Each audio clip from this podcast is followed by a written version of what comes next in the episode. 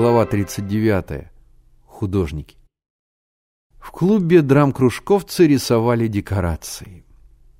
На сцене лежали длинные полосы белой бумаги.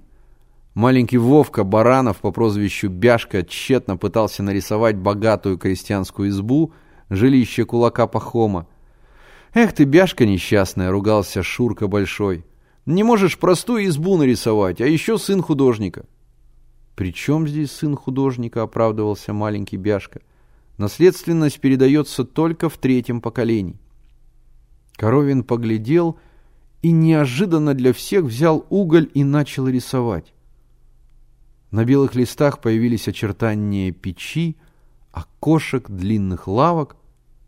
«Видал?» — Миша подтолкнул Генку локтем. «Что с того, что он умеет рисовать?» Генка презрительно тряхнул волосами.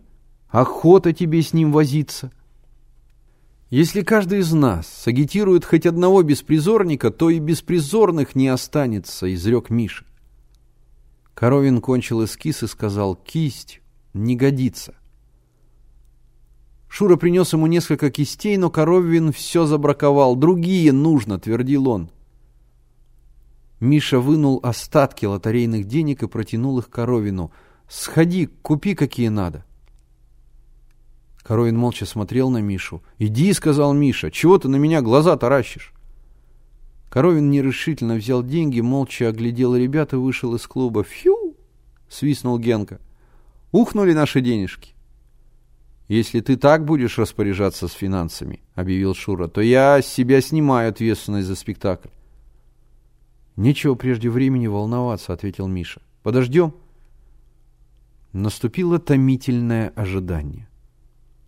Уже собрались взрослые. «Неужели обманет?» — думал Миша.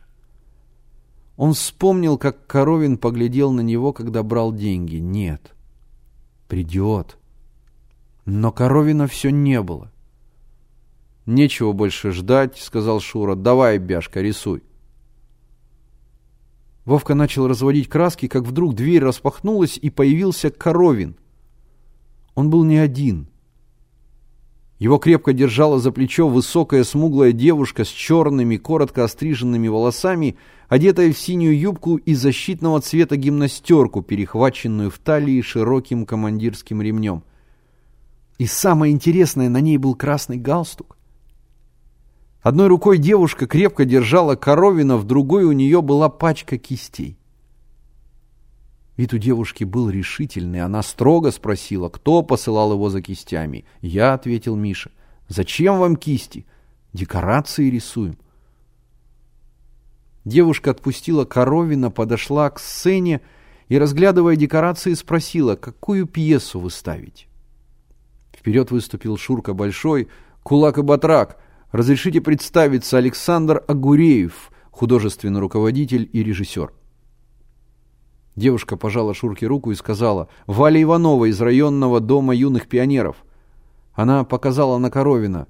«Мы этих ребят отучаем воровать, а вы их приучаете. Он стащил у нас кисти». «Я не стащил», — пробормотал Коровин, — «я взял с возвратом». Миша с удивлением смотрел на девушку. Ей было на вид лет семнадцать, не больше, а она уже вожата и работает в доме юных пионеров — «Где же ваш дом?» – недоверчиво спросил он. «На девичьем поле». «А что у вас за дикий кружок? Кто вами руководит? При какой организации вы состоите?» «Мы при домкоме!» – крикнул Генка. «А знаете вы, кто такие юные пионеры?» – спросила девушка. Миша, Генка и Слава закричали «Знаем!» Но и голоса потонули в крике остальных ребят. «Нет, не знаем, тише!» Девушка подняла руку. Когда все замолчали, она сказала, «Пионеры — это смена комсомолу». «Мы тоже скоро будем пионерами!» — крикнул Генка. «Конечно, будете!» — сказала девушка. «А пока приходите в Дом пионеров. Приходите. Тогда и кисти принесете». «Ладно», — сказал Миш. «А вы придите в воскресенье на наш спектакль». Девушка ушла. Коровин вернул Мише деньги и снова принялся рисовать. «Почему в магазине не купил?» — спросил Миш. «А чего зря платить? Я ведь не для себя». Ему платить непривычно, — ехидно заметил Генка и примирительно добавил, «Ладно, рисуй». «Эх ты, корова!»